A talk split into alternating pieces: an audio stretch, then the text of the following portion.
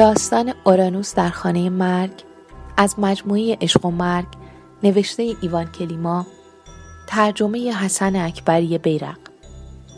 بخش اول. به ندرت اتفاق میافتد که کسی از پراگ به استرالیا دعوت شود. آن هم با پرداخت هزینه های سفر و خوراک. کارگردان مایکل وربا دعوتنامه ای از جشنواره تئاتری که طی ماه مارچ در شهر آدلاید برگزار می شود دریافت کرد.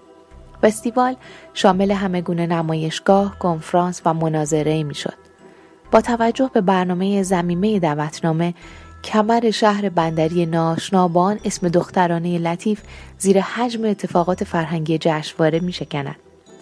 مایکل بیشتر تمایل داشت اهل عملی باشد که به تئاتر به دید وقت گذرانی نگاه می‌کند چون همه چیزهایی که در مورد تئاتر باید گفته می‌شد سالها قبل نوشته شده بود دعوتنامه نه تنها او را خوشحال کرد در واقع او را به هیجان هم آورد.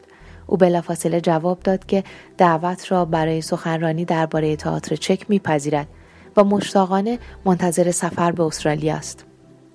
با توجه به اینکه خودش را نماینده آزاد می‌دانست چون سالها پیش طلاق گرفته بود دلیلی نمی‌دید که او را از سفر باز دارد.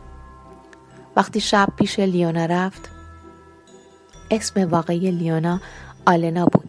ولی از وقتی که مشوقه مایکل شد او را لیونا صدا می کرد که هنرمندانه تر به نظر می رسید. با شور و شوق فراوان درباره سفر خود برای او گفت. در این باره بزرگ نمایی کرد چون مطمئن نبود که لیونا چطور نسبت به این موضوع عکس عمل نشان می‌دهد و می‌خواست که این موضوع را مشخص کند که چه لیونا بخواهد چه نخواهد او به این سفر خواهد رفت. لیونا می‌خواست بداند که آیا آنها او را دعوت نکردند فکر نمی کنم حتی همسران را هم دعوت کرده باشند. وقتی که مایکل یک کارگردان ساده مجری مدیر برنامه و اکثر اوقات نویسنده نمایشنامه یا شاید تعلیفات شاعرانه بود لیونا در یک تئاتر کوچک بازی می‌کرد هرچند مایکل اقتصاد خوانده بود ولی به خاطر کسالت آور بودن اقتصاد به تئاتر پناه آورده بود.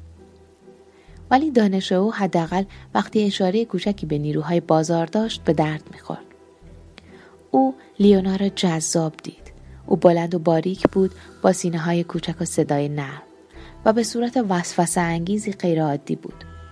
هر وقت که مست می کرد که اغلب اتفاق می افتاد می‌خواست با مایکل عشق بازی کند. مهم نبود که کجا بودند. بعد می‌پرسید تو با من چه کار کرده ای؟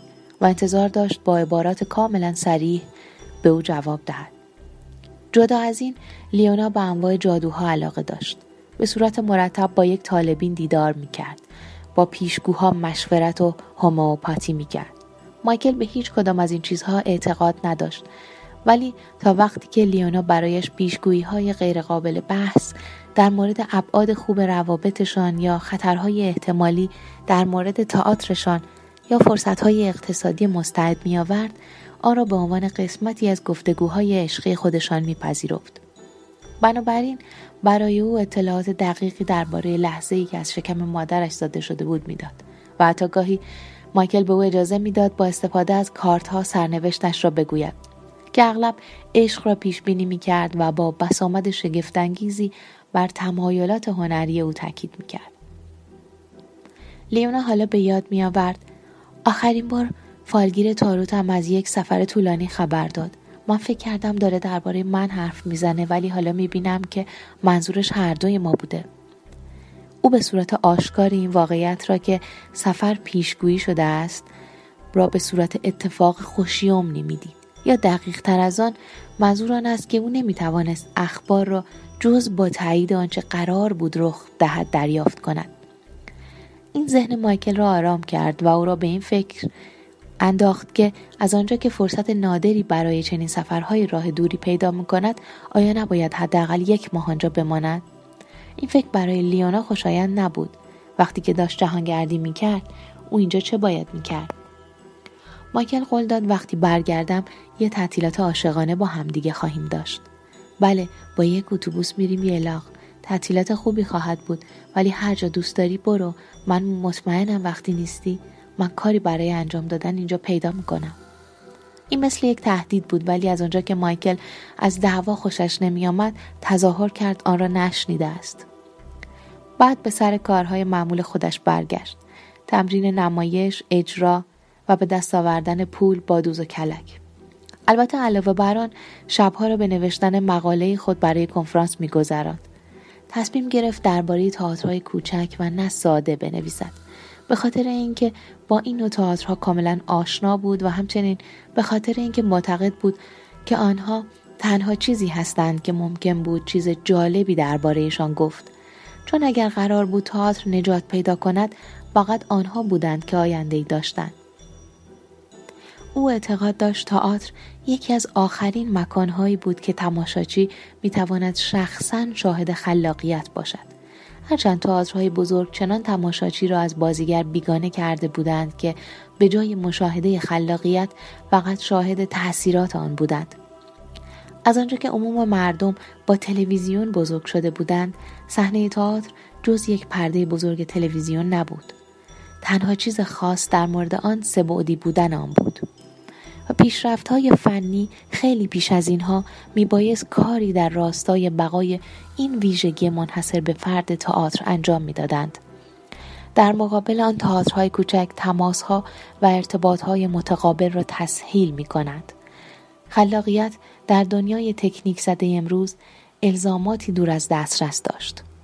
برای روح انسان این تنها راه بود تا هم از کلیشه های ملالاور سطحی و هم عمیق این جهانی به سوی آنچه از نیروهای تیره و تاریک ابتزالی که درونش تجمیع و تقویت شده است بگریزد.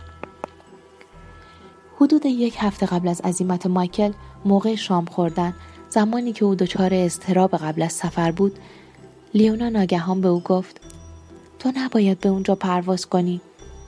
نفسش بند آمد. به کجا پرواز کنم؟ نباید هیچ جا با پرواز بری. باید کاملا مراقب کارهایی که انجام میدی باشی چون اورانوس تو خونه هشتمه. خب این خونه مرگه. چطوری اینو فهمیدی؟ رفتم طالبینم و دیدم. از این گذشته وقتی تو برای یک سفر اینجوری برنامه ریزی می‌کنی باید باهاش مشورت کنم. تو می‌دونی که من بهش اعتقادی ندارم. طالبینی به وجود اومد تا یکی از آن نیروهای تیره و تاریکی باشه که انسان رو به اعماق میکشونه.